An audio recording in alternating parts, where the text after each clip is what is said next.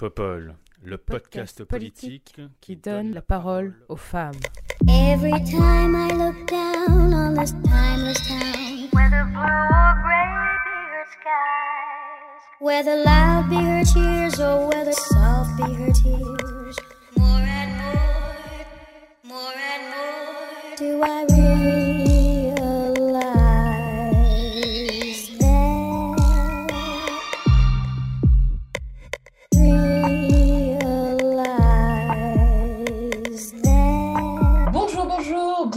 sur ce premier épisode de la deuxième saison de Popol. Quelle joie de vous retrouver enfin après tous ces mois. Alors j'avoue, j'ai été un peu feignante, ça fait un petit moment que j'ai pas produit d'épisode, mais c'est parce que j'étais en train d'écrire un bouquin.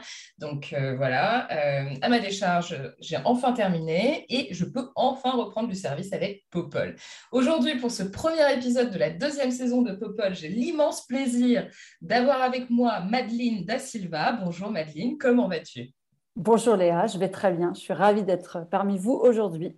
Est-ce que tu pourrais nous parler de toi, s'il te plaît? Je suis donc euh, cofondatrice du collectif euh, Nous Toutes. Je suis maire adjointe euh, au Lila, sans appartenance à un parti politique. Euh, je ne sais pas ce que je peux dire d'autre. Je suis par ailleurs coach et formatrice sur la question des violences sexistes et sexuelles. Et tu as un podcast? Oui, j'ai un podcast qui s'appelle 5h30 du mat et qui est un podcast de coaching euh, qui donne des outils euh, pour se sentir bien dans nos vies. Trop bien. Euh, et on trouve ça où du coup? Où est-ce qu'on peut t'écouter? Eh ben, on peut me trouver sur toutes les plateformes d'écoute euh, et le podcast s'appelle 5h30 du mat. Génial, allez écouter ce podcast assez fabuleux de Madeleine. Et nous avons aussi le plaisir d'avoir avec nous Aurélie Trouvé. Bonjour Aurélie, Bonjour, bonjour Léa. Merci. comment vas-tu? Ça va très bien, merci. Alors toi, tu as des petites actus un peu, euh, ra- raconte-nous tes parties d'attaque. euh, Qu'est-ce qui se passe un peu Tu as plein d'actus toi Euh, L'actu, bah déjà peut-être pour me présenter, mon boulot c'est pas attaque, hein. c'était pas attaque, je suis prof, je suis enseignante chercheuse en fait, voilà, en économie et agronome, euh, agronome aussi, voilà, je travaille sur les questions agricoles alimentaires. Mais sinon, je suis militante bénévole et responsable d'une association attaque euh, depuis 10 ou 15 ans, voilà. Et là, je passe le relais, donc j'ai arrêté euh, la responsabilité d'attaque, voilà. Et, euh, et donc, je viens d'écrire un bouquin, effectivement, c'est peut-être de ça dont tu parles, euh, voilà, qui s'appelle Le Bloc Arc-en-Ciel pour une stratégie politique radicale et inclusive, qui est sorti il y a un mois à peu près. Et en fait, qui est une sorte de, bilan de ce que je tire en termes d'enseignement, moi, de ces 15 ou 20 ans de militantisme et de responsabilité nationale à attaque, quoi. Et aussi, voilà, qu'est-ce que ça me Qu'est-ce que ça me fait dire sur la reconstruction de la gauche? Comment on peut y arriver? Alors évidemment, je ne prétends pas y répondre. euh, Je n'ai pas la prétention d'y répondre de manière ferme, mais en tout cas, euh, je pose des hypothèses. Voilà, la, radicalité, euh, l'articulation, la conjonction des luttes et, et le fait aussi que les mouvements sociaux puissent enrichir la, la politique. Voilà. Merci beaucoup Aurélie. Effectivement, j'avais eu, le plaisir de le recevoir et de le lire en avant-première puisque tu me l'avais envoyé et euh, j'ai beaucoup, beaucoup aimé ce, livre. Il y a des passages notamment très touchants comme quand tu parles de ta garde à vue, des choses comme ça qui sont vraiment assez marquantes et qui montrent hein, comment euh, c'est devenu assez difficile en fait d'être, militante en France dans un climat un peu particulier. Donc euh, n'hésitez pas, c'est publié aux éditions La Découverte de mémoire. Ouais, tout à fait. Super. Et enfin, nous avons aussi l'immense plaisir de recevoir aujourd'hui sur ce premier épisode de la deuxième saison de Popol, Niki Shevani, mais plutôt connue sous son nom de Niki Shea. Comment vas-tu, Niki Salut Léa, salut tout le monde. Bah écoute, ça va très bien, merci. Euh, ravie d'être euh, parmi vous. Non, c'est trop cool de t'avoir. Merci à toi. Est-ce que tu nous parlerais un peu de toi, s'il te plaît? Oui, bah écoute, pour le coup, j'ai pas grand-chose à dire, si ce n'est euh, bah, que j'ai 25 ans. Euh, je suis juriste en droit du travail et euh, je suis accessoirement, comme tu dis, tweetos sur Twitter. Donc voilà. Plutôt connue pour euh, ton humour sur Twitter, qui est quand même assez fantastique, il faut l'admettre. J'espère que tu nous feras toujours, tu nous feras autant marrer et que tu vas nous sortir des belles punchlines comme tu sais si bien faire pendant cet épisode. Bon, en tout cas, merci beaucoup d'être là toutes les trois. C'est vraiment un bonheur de vous recevoir. Je suis trop contente de reprendre, en fait, ça m'a grave manqué. Et aujourd'hui, on va parler de deux thèmes, comme d'habitude. On va parler du premier thème qui va nous, enfin, le premier thème sur lequel on va, on va passer un peu de temps, c'est le débat euh, des Républicains, le premier débat des Républicains. Et ensuite on parlera du discours d'Emmanuel Macron. Donc sans plus attendre, je vous propose de commencer sur euh, ce fameux débat. Les cinq candidats à la primaire, qui ne dit pas son nom, du parti Les Républicains, se sont donné rendez-vous lundi dernier, le 8 novembre, pour débattre et présenter leurs points communs et leurs divergences sur la chaîne LCI. Les échanges entre les candidats se poursuivront dimanche 14 novembre à 20h45 sur BFM TV. Mais rappelons un peu qui constitue ce line-up de folie. Il y a Valérie Pécresse, Philippe Juvin, Xavier Bertrand, Éric Ciotti et Michel Barnier, plus connu sous son surnom de Joe Biden français. Selon les derniers sondages, Valérie Pécresse et Xavier Bertrand arrivent en tête des intentions de vote des adhérents LR, car c'est bien eux et elles qui vont voter pour celle ou celui qui portera avec fierté les couleurs du parti lors de la course à la présidentielle.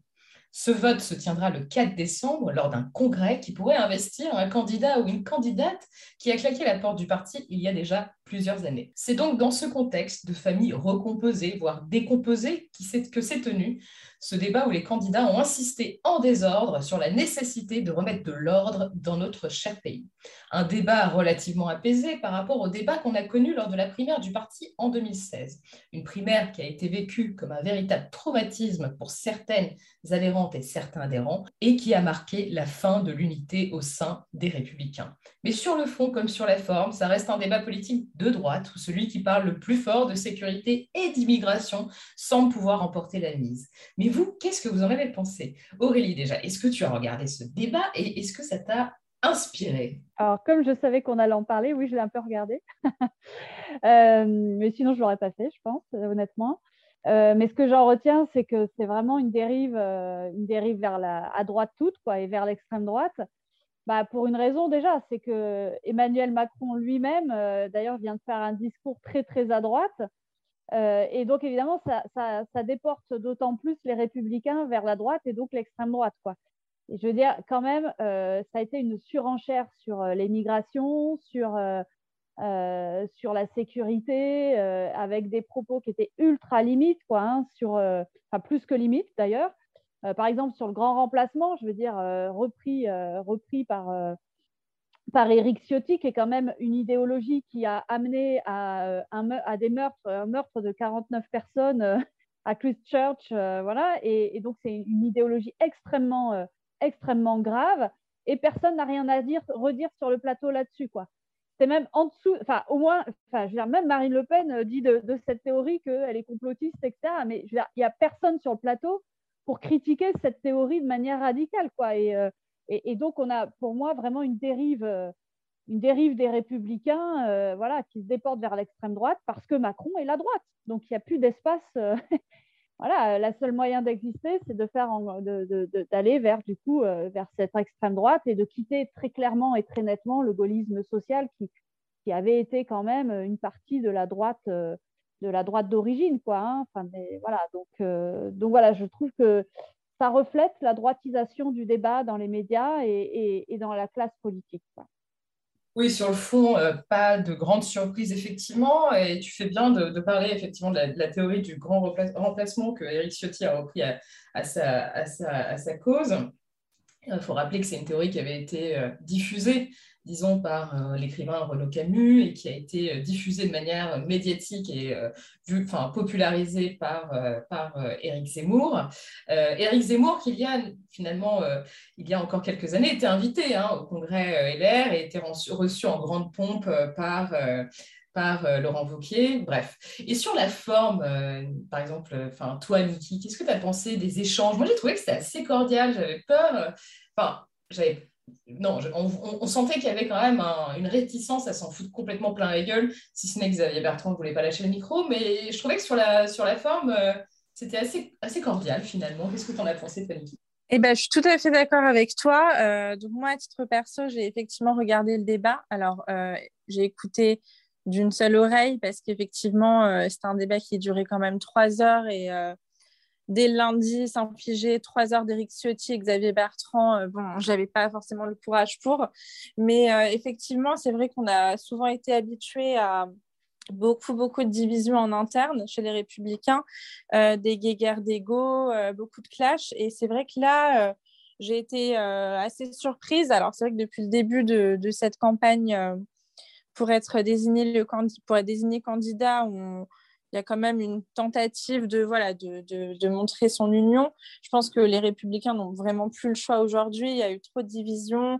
On se souvient encore du fameux clash euh, Copé-Fillon en 2013. Donc euh, là, c'était clairement l'intention de tout le monde de montrer qu'on est voilà, une famille unie, soudée. Euh, c'était presque décevant. J'avoue que je m'attendais à un peu plus de piquant et de mordant de la part de certains candidats. Et à part Xavier Bertrand qui a euh, de temps en temps tenté de, de lâcher des petites punchlines, comme tu dis, euh, à certains de ses adversaires, c'était quand même sur le fond un débat plutôt apaisé et, euh, et l'ensemble des candidats sont voulus rassembleurs. Ouais, ouais, ouais, c'est clair. Mais d'ailleurs, euh, parlons un peu de, Bertrand, du cas Bertrand, parce que c'est quand même fou, le mec qui pensait qu'il allait tout rafler, c'était évident. Je veux dire, avant le premier débat, on disait que finalement, c'était peut-être euh, Barnier qui allait éventuellement créer la surprise. Là, finalement, euh, ok, il est un peu en tête des intentions de vote, mais c'est pas non plus très clair. Il y a Pécresse qui lui fait pas mal d'ombre. Est-ce qu'il est cuit, Bertrand, Madeleine, d'après toi? Écoute, moi, j'ai été assez bluffée de sa posture c'est-à-dire qu'en fait, euh, il s'est positionné en rival. C'est-à-dire que euh, c'est, on voyait ça un peu aussi dans les analyses qui ont été faites, c'est-à-dire que lui, tapait sur Macron lui, il s'est positionné un peu comme si c'était lui qui allait être en face et comme s'il était déjà finalement dans ce débat. Très euh, dans une, Post-primaire presque, post-congrès. Exactement, on était après, il s'adressait, enfin, tu vois, moi je fais de la formation aussi en, communication, j'ai trouvé que sa posture avait été très claire dès le départ, c'est-à-dire ce n'est pas finalement... Euh, euh, aux autres candidats que je m'adresse ici, mais je, me, je, me, pose en, rival de, de, de, Macron, alors que les autres, finalement, chacun, c'était amusant, hein, cette idée de famille euh, qu'ils ont voulu euh, jouer, hein, de famille, euh, comme tu le disais, recomposée. Et chacune et chacun a été sur une posture bien définie, presque comme si c'était mis d'accord, ce qui n'est évidemment pas le cas, hein, mais de, donner son identité. moi, j'ai trouvé ça assez fort. dans le sens où je me suis dit, mais tout le monde s'amuse très bien là à essayer de trouver sa ligne et donc à parler aux adhérents et euh, aux adhérentes euh, avec une, spécificité, une posture qui était censée être claire au bout de ces trois heures. Ouais, ouais, ouais, c'était assez, euh, c'était assez intéressant. Après, sur, sur Macron, moi j'ai trouvé que, alors c'est vrai que peut-être que Bertrand y allait un peu plus fort, mais ils y allaient un peu tous hein, euh, à défendre euh, quand même leur bout de gras face à la politique de Macron. Macron étant leur adversaire principal à tous, hein, dans, tous les cas. Mais moi, ce que j'ai trouvé, c'est qu'il y avait une certaine connivence aussi entre euh, et Bertrand contre Barnier, qui était genre le grand favori avant, ce, avant ce débat. Et je trouve qu'ils lui ont pas, enfin, ils n'ont pas été très, très, très doux avec lui. S'il y en a bien qui s'est pris quelques, quelques, quelques c'était un peu lui je sais pas, Aurélie, tu as, perçu ça comme ça ou il n'y a que moi? Oui, je dis, j'avoue, je suis assez peu intéressée par, euh, disons, par celui qui va euh, l'emporter, dans le sens où, euh, enfin, disons que dans le sens où je pense qu'ils ont peu de différence finalement entre eux, en tout cas, ils en affichent peu. et, je pense que c'est ça qu'il faut retenir, c'est qu'en fait, ils ont, ils ont une fenêtre de tir qui est très étroite entre d'un côté la droite macroniste, on va en reparler du discours de Macron, mais en fait, il n'y a plus d'en même temps chez Macron. Hein il y a c'est à droite et à droite, point barre. Euh, il a fait très clairement le choix dans son discours euh, d'il y a quelques jours euh, sur les, voilà, la crise sera payée par les chômeurs, par les retraités, à, à, fond sur le nucléaire, rien sur l'hôpital, rien sur l'écologie. Bon. Et donc, entre cette droite, droite pure jus macroniste qui a décidé d'aller chercher l'électorat des républicains et l'extrême droite aujourd'hui, Le Pen plus Zemmour, en fait, il reste tout petit, une toute petite fenêtre de tir aux républicains, qui est plus à droite qu'avant. Voilà. Et, euh, donc, du coup, ils s'alignent tous un peu sur la même chose, quoi, hein. c'est-à-dire euh, à la fois euh, moi, ce qui est pour moi de la violence sociale et de l'inaction écologique, premièrement, et deuxièmement, de la surenchère sécuritaire et de la division de la population sur des thèmes racistes. Quoi, voilà. Et, et, bon, voilà, dans tous les cas, je crois que ce sera le, Enfin, je veux dire, le résultat sera à peu près le même, euh, quel que soit le, candidat qui ressort de ça. Voilà. Oui, c'est possible que ce soit euh, enfin, finalement euh, bonnet blanc, blanc bonnet, c'est ça qu'on dit euh, C'est ça l'expression. Parce qu'il reste pas grand-chose. Voilà. il n'en reste pas grand-chose en termes de possibilités. C'est vrai qu'idéologiquement, la fenêtre de tir est assez, est assez, assez petite, assez étroite, effectivement. Niki, toi, tu penses que quel est le candidat ou la candidate qui a vraiment la, a plus de capacité à finalement porter les couleurs du parti, incarner ce qui reste de euh, la droite républicaine Alors, euh, difficile à dire. Enfin, d'un côté, alors déjà, je rejoins totalement ce qui a été dit euh, précédemment, c'est-à-dire que ça reste quand même un débat interne au parti. C'était des candidats d'une seule et même famille politique. Donc forcément, ils se rejoignaient sur les grandes lignes. J'ai envie de dire heureusement quand même. Les divergences étaient plutôt sur des petits points, là où même si effectivement euh, certains candidats se sont démarqués par leur radicalité, et là je pense notamment euh, à Eric Ciotti, euh, qui se veut un peu, comment dirais-je, l'ailier droit de la compétition. Maintenant, c'est vrai qu'ils se rejoignent sur, sur les grandes lignes. pour moi, la personne qui s'est démarquée, alors il y, a plusieurs choses. Pour moi, la personne qui se démarque depuis le début de la campagne, ça me fait mal au cœur de l'admettre, mais j'ai presque envie de dire que c'est Michel Barnier dans le sens où euh, c'était un peu l'outsider qu'on n'attendait pas et qui finalement euh, euh, trouve un, enfin arrive quand même à, à faire parler de lui. il est vu un peu comme le rassembleur, celui qui n'a jamais quitté sa famille politique, ce, ce qui fait d'ailleurs défaut à Xavier Bertrand depuis le début. maintenant, pour avoir regardé le débat, j'ai trouvé qu'il était presque un peu éteint euh, et à force de vouloir euh, jouer le rassembleur et de se dresser au-dessus de la mêlée, euh, il a presque un peu été voilà, effacé au profit de ses adversaires. Moi, je pense qu'aujourd'hui, un candidat qui, en tout cas, représenterait bien les couleurs du parti, ce serait plutôt Valérie Pécresse. je pense qu'elle peut très bien être une bonne opposante à Emmanuel Macron, en tout cas faire parler d'elle, là où quelqu'un comme Michel Barnier serait sûrement effacé euh, dans un éventuel débat présidentiel. Et puis euh, là où Xavier Bertrand, c'est vrai, euh, est assez haut dans les sondages et, et on l'a vu lors du débat, hein, il a directement attaqué Emmanuel Macron, mais le fait qu'il ait quitté le parti bah, laisse un peu les militants amers, puisqu'on le rappelle, euh, c'est quand même les militants et sympathisants LR qui vont voter. Euh, je ne sais pas si le fait d'avoir abandonné le parti et en tout cas de ne pas avoir euh, repris sa carte va les pousser à voter pour lui. Donc je pense que Valérie Pécresse a un peu tous les atouts pour sortir vainqueur de ce, de ce congrès. Maintenant, on attend de voir, mais je, mise quand même sur Valérie Pécresse. Ouais, c'est intéressant comme, euh, comme euh, analyse, effectivement. Je suis, je suis assez d'accord avec toi. Il y a une, il y a une, une certaine fidélité qu'elle incarne, euh, puis aux valeurs de droite aussi, le fait qu'elle est aussi en position de, de présidente de la région Île-de-France.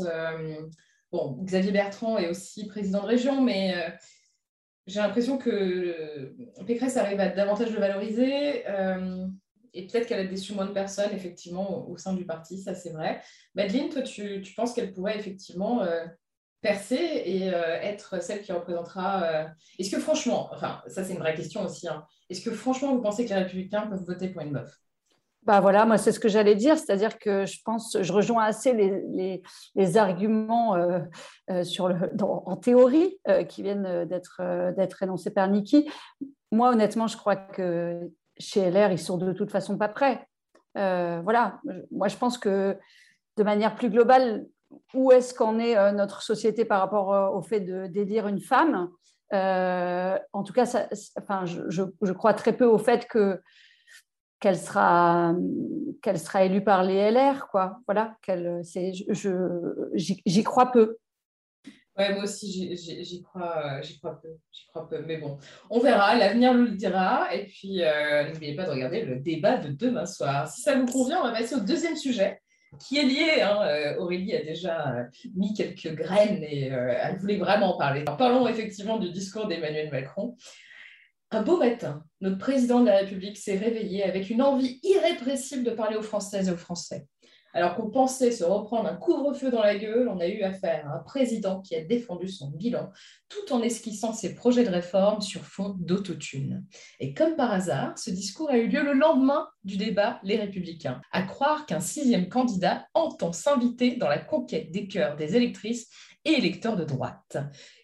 Et vous, Qu'avez-vous pensé de la prestation de notre président candidat ou candidat président?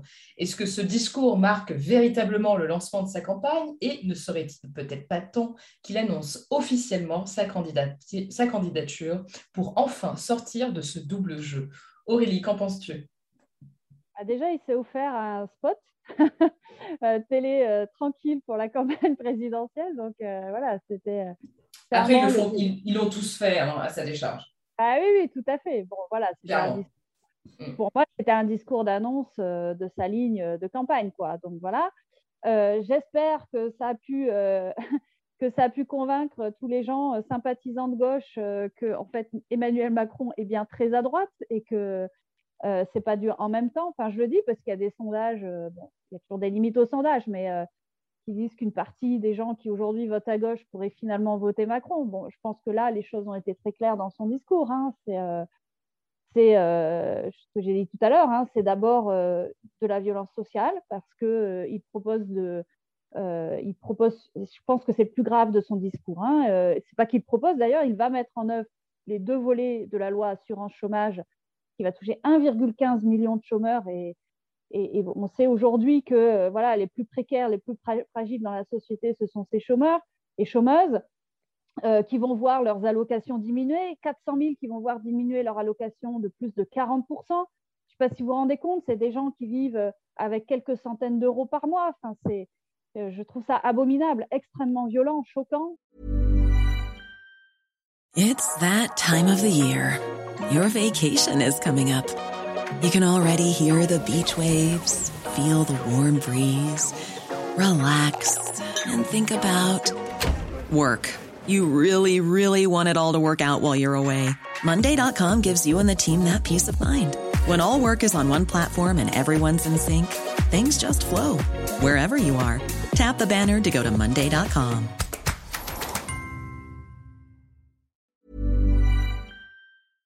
Uh, Évidemment, Emmanuel Macron euh, me choque depuis longtemps, mais enfin là, quand même, on, quand même, on, atteint, un, on atteint je dirais, un point, euh, un point, un point important. Euh, à l'heure où, vous savez, les, fortunes des plus fortunés explosent, où on a des records historiques, l'indice boursier du CAC 40 a atteint un niveau historique et où du coup les inégalités de richesse explosent avec la, avec la crise du Covid. Quoi. Donc, pendant que les inégalités de richesse explosent et que les plus riches s'enrichissent, euh, ils nous proposent tout simplement que les chômeurs euh, s'appauvrissent encore plus. Parce que, soi-disant, il faudrait les mettre au travail. Alors là, il y a un mensonge hallucinant derrière tout ça. C'est de faire croire que les chômeurs, euh, en fait, s'ils n'ont pas de, travail, c'est parce qu'ils n'ont pas traversé la rue. Je rappelle quand même un chiffre. Hein. Je veux dire, là, je vous parle comme économiste de base. 260 000 emplois vacants aujourd'hui pour 6 millions de chômeurs inscrits à Pôle emploi. Donc, on arrête la blague. Dire, non, aujourd'hui, il n'y a pas assez d'emplois, il y a 6 millions de chômeurs et il y a 260 000 emplois vacants. Donc, quelqu'un qui est au chômage aujourd'hui ne l'a pas choisi. Il est au chômage parce qu'il ne trouve pas de travail et d'emploi digne et, et qu'on dise, bah oui, il a qu'à accepter n'importe quoi. Là aussi, il faut, se méfier. Enfin, je veux dire, oui, on n'est pas prêt à accepter n'importe quoi dans n'importe quelle condition. On parle aujourd'hui de difficultés de recrutement dans certains secteurs et c'est ce qui justifie euh, qu'ils détruisent les droits des chômeurs. Euh, ben, les, difficultés de recrutement aujourd'hui, elles sont que dans quelques secteurs et c'est dans les secteurs où justement les conditions de travail et les salaires sont les pires. Donc la première chose à faire aujourd'hui, c'est au contraire d'augmenter le SMIC, d'améliorer les conditions de travail et surtout de créer, de créer des millions d'emplois. Et, vraiment, la, la, crise du Covid aurait dû faire un électrochoc là-dessus de l'autre côté de l'Atlantique, puisqu'on parle de Barnier qui est un Joe Biden, Joe Biden, qu'est-ce qu'il a fait de l'autre côté de l'Atlantique? Euh, Il investit des milliards et des milliards d'euros pour créer des emplois dans la transition écologique et sociale. Aujourd'hui, par exemple, sur les hôpitaux publics, on a besoin de 100 000 emplois pérennes en plus. Rien, rien d'annoncé là-dessus dans le discours du président de la République qui n'a fait qu'une chose, taper sur les chômeurs et dire aux retraités qu'ils allaient payer la crise également, puisque ça va être dans son, a annoncé que ce serait dans son programme. Donc je finis là-dessus. Ça veut dire aussi que si Emmanuel Macron est euh, Et cette fois-ci élu, contrairement à la dernière fois, il aura le mandat pour s'attaquer aux retraites et faire en sorte que l'âge légal de départ à la retraite soit encore reculé. Voilà. Oui, c'était clairement un discours euh, aux accents euh, terriblement droitiers, ça c'est sûr. Niki, toi, tu penses que les gens qui ont à un moment donné envisagé de, voter pour Macron en 2022, c'est évident qu'il va se présenter, ces gens de, gauche, est-ce que tu penses que là, il les a définitivement perdus avec, avec ce discours? Alors, euh, effectivement, déjà dans un premier temps, je rejoins, euh, totalement ce que vous disiez sur le fait qu'on euh, on, s'attendait à une allocution, enfin moi pour ma part, une allocution sur le thème de la pandémie et du pass sanitaire et qu'en fait, ça avait clairement, c'était clairement une intervention sous un air de, pré-campagne présidentielle. et d'ailleurs, je me demande ce qu'il attend pour se, déclarer candidat, puisqu'en fait, pour moi, c'était il a vanté les, mérites de son bilan, euh, il a posé euh, le calendrier des réformes à venir, mais c'était vraiment, il s'est mis dans les habits euh, du candidat présidentiel bien plus que le président. pour ce qui est de ta question, alors, alors le sondage auquel on faisait référence, il me semble qu'effectivement c'était il faudrait que je le reprenne, mais pour moi, il y avait aussi cette question de certaines personnes à gauche qui sont prêtes euh, à voter pour Emmanuel Macron, mais est-ce que c'est parce qu'ils considèrent qu'Emmanuel Macron est, est, encore un peu un candidat ni de gauche ni de droite? Et ça, je ne suis, je ne suis même pas je ne suis même pas sûre, qu'on puisse encore aujourd'hui considérer euh, qu'Emmanuel Macron n'est ni de droite ni de gauche. Euh, c'est vrai que ce slogan-là, il passait lors de la dernière élection présidentielle. aujourd'hui, on peut, enfin pour moi Emmanuel Macron est un candidat euh, de droite euh, libéral, mais aucunement un candidat ni de droite ni de gauche. Je ne suis même pas sûre que ça existe réellement. Euh, je pense que les personnes de gauche qui seraient prêtes aujourd'hui à voter Emmanuel Macron seraient prêtes à voter Emmanuel Macron non pas parce qu'elles considèrent qu'il est de gauche, mais plutôt parce que bah, l'offre à gauche n'est pas vraiment euh, intéressante peut-être. Euh, c'est vrai qu'il y a encore beaucoup de candidats, euh, peu de rassemblements, en tout cas, ce n'est pas prévu. et peut-être que ces personnes-là ne se retrouvent pas ni dans la candidature d'Anne Hidalgo pour les socialistes, ni dans la candidature, je ne sais pas, écologiste. peut-être qu'elle trouve Mélenchon trop radical. Enfin voilà, je pense que c'est aussi l'offre à gauche qui pose problème et qui pousse ces personnes à se tourner vers Emmanuel Macron un peu par dépit plus que par conviction. Oui, ça c'est ça c'est aussi euh, c'est aussi important de replacer dans le contexte euh, plus général et euh, plus global de ce qui se passe aussi euh, à, gauche de l'échiquier politique, mais bon, clairement, il nous la fera plus. Enfin, moi, j'ai jamais cru que c'était un mec de gauche, hein, perso, je suis jamais tombée dans le panneau. Euh, J'arrive même pas. À un moment donné, je disais, je peux comprendre, mais en fait, je peux pas comprendre. Genre, même les députés qui sont barrés au bout d'un moment, j'étais là, mais à quel moment vous avez pu y croire? C'est pas possible, quoi. Enfin, bref. effectivement, c'est quelqu'un euh, d'une droite libérale assez affirmée. Et, c'est clair, quoi, clairement. Toi, euh, Madeleine, tu, analyses les choses comment euh, Est-ce que pour toi, il est effectivement euh, genre, vraiment, vraiment, vraiment en campagne et il va peut-être enfin sortir du buisson à un moment donné pour officialiser ça? Ou tu crois qu'il va encore jouer le jeu de cette confusion en fait entre le candidat, le président, le président, le candidat? Moi, je pense que là, plus personne va pouvoir être vraiment dupe c'est-à-dire que moi, j'ai été choquée, même si je savais quelque part qu'il allait utiliser cette plage-là pour ça, et que clairement, il y avait un choix euh, euh, stratégique de communication de parler à ce moment-là pour qu'à la fois la crise sanitaire soit un support, mais qu'elle n'investisse pas trop sa campagne euh, non plus. Euh, j'ai trouvé que faire un tiers du temps sur la crise sanitaire et donc euh, utiliser cette question-là et la peur, hein, parce que clairement, la peur des Français de se voir encore privés de liberté, la peur des Français d'être malades, la peur des Français de se retrouver dans une situation précaire a été utilisée par le candidat Macron pour faire son lobby. Et, les deux tiers du temps de cette allocution ont été réservés à dire à quel point tout ce qu'il avait fait, tout ce que le gouvernement avait fait était merveilleux et à quel point tout ce qu'il allait continuer à faire allait l'être aussi. Et je pense que plus personne ne peut être dupe et qu'à la fois c'est un choix de communication qui, moi, me paraît indécent, et qui, mais qui a le mérite de clarifier sa candidature et son, positionnement très à droite. Moi, je pense qu'il fait le choix de se dire que de toute façon, son plus grand risque, évidemment, est à droite et qu'il va se retrouver face à un candidat qu'il estime peut-être ou que les, Français ou les Françaises estimeront plus à droite que lui et que de fait la gauche votera pour lui à ce moment-là, encore une fois, par peur. Moi, je pense que le scénario, il est clair pour lui et qu'il n'a aucune inquiétude à sa gauche et que donc, euh, plus ça va aller, plus il va amener la campagne sur des thématiques de droite. Euh, ce discours était profondément effrayant et indécent. Et dans un contexte tel que celui-ci, euh, est-ce qu'on ne peut pas espérer qu'il y ait un sursaut de la gauche quand même? Aurélie, toi qui es bien placée pour parler de tout ça. Bah écoute, en, tout cas, euh, faut l'espérer quoi. C'est-à-dire que moi je suis pas pour, euh, voilà, je suis pas pour, dire 2022 euh, c'est foutu. autant d'ailleurs, je le précise, hein, il y a des présidentielles, mais il y a aussi des législatives hein, derrière. Et je suis pas pour dire 2022 c'est foutu. Réfléchissons à l'après. Euh, oui, il faudra évidemment réfléchir à l'après et la reconstruction d'une gauche euh, capable de prendre le pouvoir euh, de façon évidemment démocratique. Et moi, je le pense hein, sur, disons, dans clairement un objectif de changer le système, parce que je pense qu'il faut une gauche qui ne soit pas la gauche qu'on a eue par exemple avec Hollande et qui pour moi a galvaudé l'idée de gauche et qui fait qu'aujourd'hui on a du mal à remonter la gauche. voilà, je, pense, moi je pense qu'on peut pas faire ce, on peut pas faire l'impasse. Voilà. Et que euh, si la gauche, euh, au premier tour déjà, je parle déjà du premier tour, hein, sans parler du second, si la gauche au premier tour est dans les limbes à moins de 25%, comme ça semble aujourd'hui apparaître dans les sondages, tout confondu, bah, c'est une catastrophe parce que ça donne un blanc-seing euh, à celui qui sera au pouvoir, probablement Emmanuel Macron.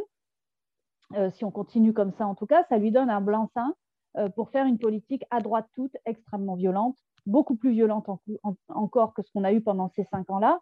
Et je le dis aussi avec des gros risques sur les libertés publiques, parce que plus cette politique sera violente sur le plan social et écologique, et plus il y aura besoin de répression, de faire taire toutes les voix qui s'opposent à, ce système, et plus il y aura besoin de diviser les personnes par un racisme systémique et institutionnel. Voilà.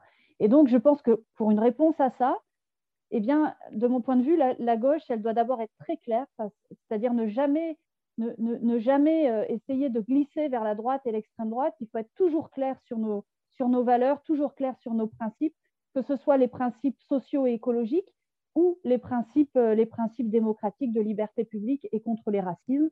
Euh, voilà, et évidemment. Montebourg, quoi.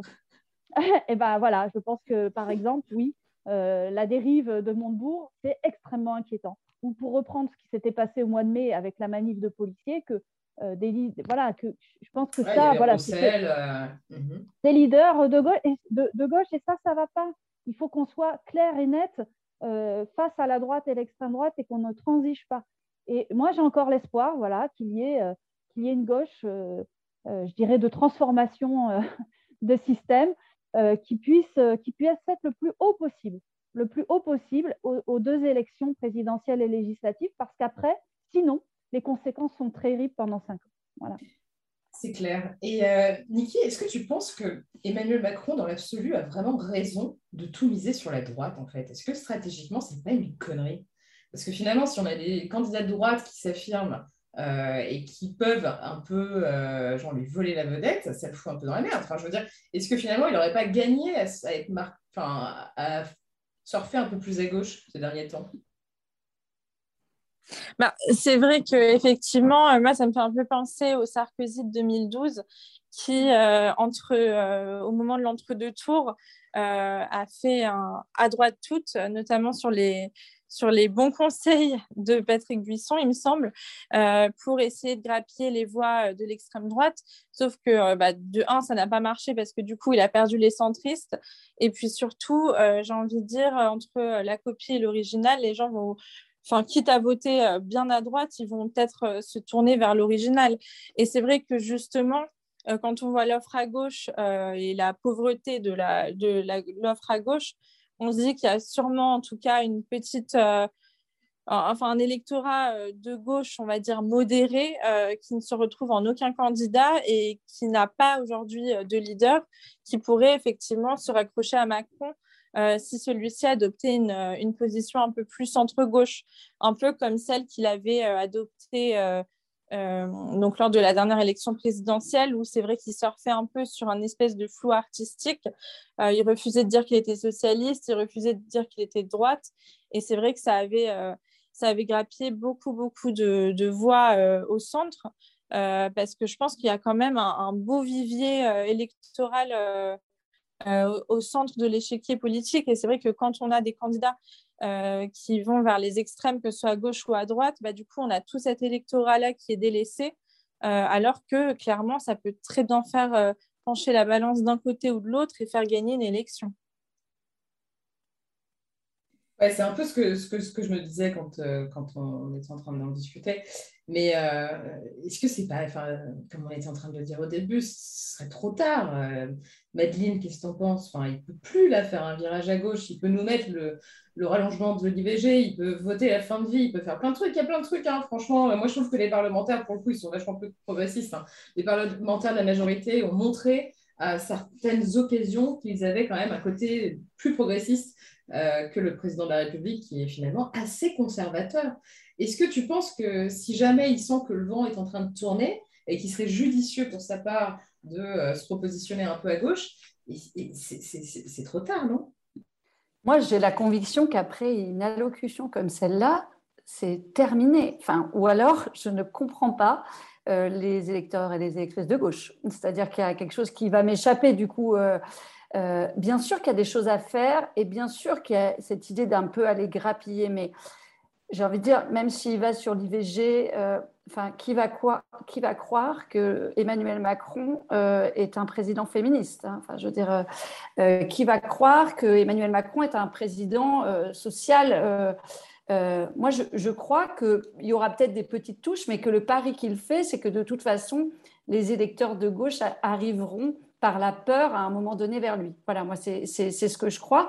Je ne crois pas qu'il ait une je ne crois pas qu'il ait aujourd'hui une, une intention de trop s'adresser. Il a essayé dans, dans sa posture à plusieurs reprises d'être le président, non pas normal, mais de proximité. Euh, moi, j'ai trouvé que dans l'allocution, il y avait aussi des tentatives, euh, alors à la fois d'être très centré sur le travail, hein, euh, qu'on a entendu, qu'on a entendu, c'est-à-dire cette, cette droite du travail et de, la valeur républicaine du travail, et puis en termes presque de concept un peu pivot, quoi, mais aussi une espèce de volonté d'aller dans la proximité, comme quand il s'est montré en t-shirt, etc. Il tente des choses. Euh, mais je ne suis pas certaine, en fait, que ça soit vis-à-vis de l'électorat de gauche, plutôt euh, d'un électorat centre-droit euh, qu'il faudrait encore aller chercher. C'est clair. Donc, disons, affaire à suivre. Hein. je vous propose de conclure sur, sur ce thème. On va, on va passer à, vos actus. à ce dont vous vouliez parler. On va commencer avec toi, Madeleine, tant que tu as le micro. De quoi voulais-tu nous parler, s'il te plaît? Moi, j'avais envie de parler de la marche Nous Toutes, euh, qui a lieu euh, samedi prochain, 20 euh, novembre. voilà, je crois profondément que plus que jamais, il va falloir que hum, des politiques publiques réelles se mettent en place pour, pour protéger les femmes des, des, violences sexuelles. Je crois que en fait, euh, cette année, on peut remarcher, parce que l'année dernière, euh, ça n'a pas été possible. Euh, cette année, ça se passe le 20 novembre, et c'est lors de la journée internationale des droits de l'enfant. Moi, c'est un, sujet sur lequel je travaille beaucoup en fait, c'est moi qui ai, participé avec nous toutes à la campagne MeToo Inceste. Euh, je suis très attachée au fait qu'à un moment donné, dans le débat public, on se pose la question de ces enfants victimes de violences sexuelles. Il y a plein de choses à faire et en fait, elles ne sont pas faites. Euh, Inceste a provoqué une prise de parole du président de la République et du Premier ministre. Voilà, nous, on demandait simplement, j'ai envie de dire, la formation de tous les professionnels en contact avec les enfants, puisque ces enfants victimes euh, de violences sexuelles, en moyenne trois enfants par classe, hein, rappelons-le, 10 millions d'adultes qui disent avoir été victimes enfants, euh, ces, enfants, ils parlent. On parle beaucoup de la libération de la parole. En fait, ces enfants, ils expriment les choses par plein de moyens. Et moi, je crois qu'on doit former simplement les professionnels à les entendre. Donc, ce samedi 20 novembre, on va aller marcher aussi pour défendre euh, ces, enfants et pour dénoncer ces violences sexuelles que vivent les mineurs. J'avais vraiment envie d'appeler toutes les personnes qui nous écoutent à nous rejoindre euh, samedi à République à 14h pour marcher contre les violences sexuelles. Eh bien, le message est bien passé. Merci beaucoup, Madeleine. Et de quoi voulais-tu nous parler, toi, Aurélie, aujourd'hui? Euh, Je voulais parler d'espoir, en fait. Non, je dis ça parce que justement, le discours, c'est vachement à la gauche, c'est terrible elle est en, miettes. Euh, et puis, il n'y a plus que le discours de Zemmour qui passe, etc. Donc, moi, je voulais juste parler d'espoir parce que justement, il y a des luttes, ça vient d'être dit, euh, féministes, euh, justement radicales aussi, hein, qui, au sens où c'est des luttes qui veulent changer le système.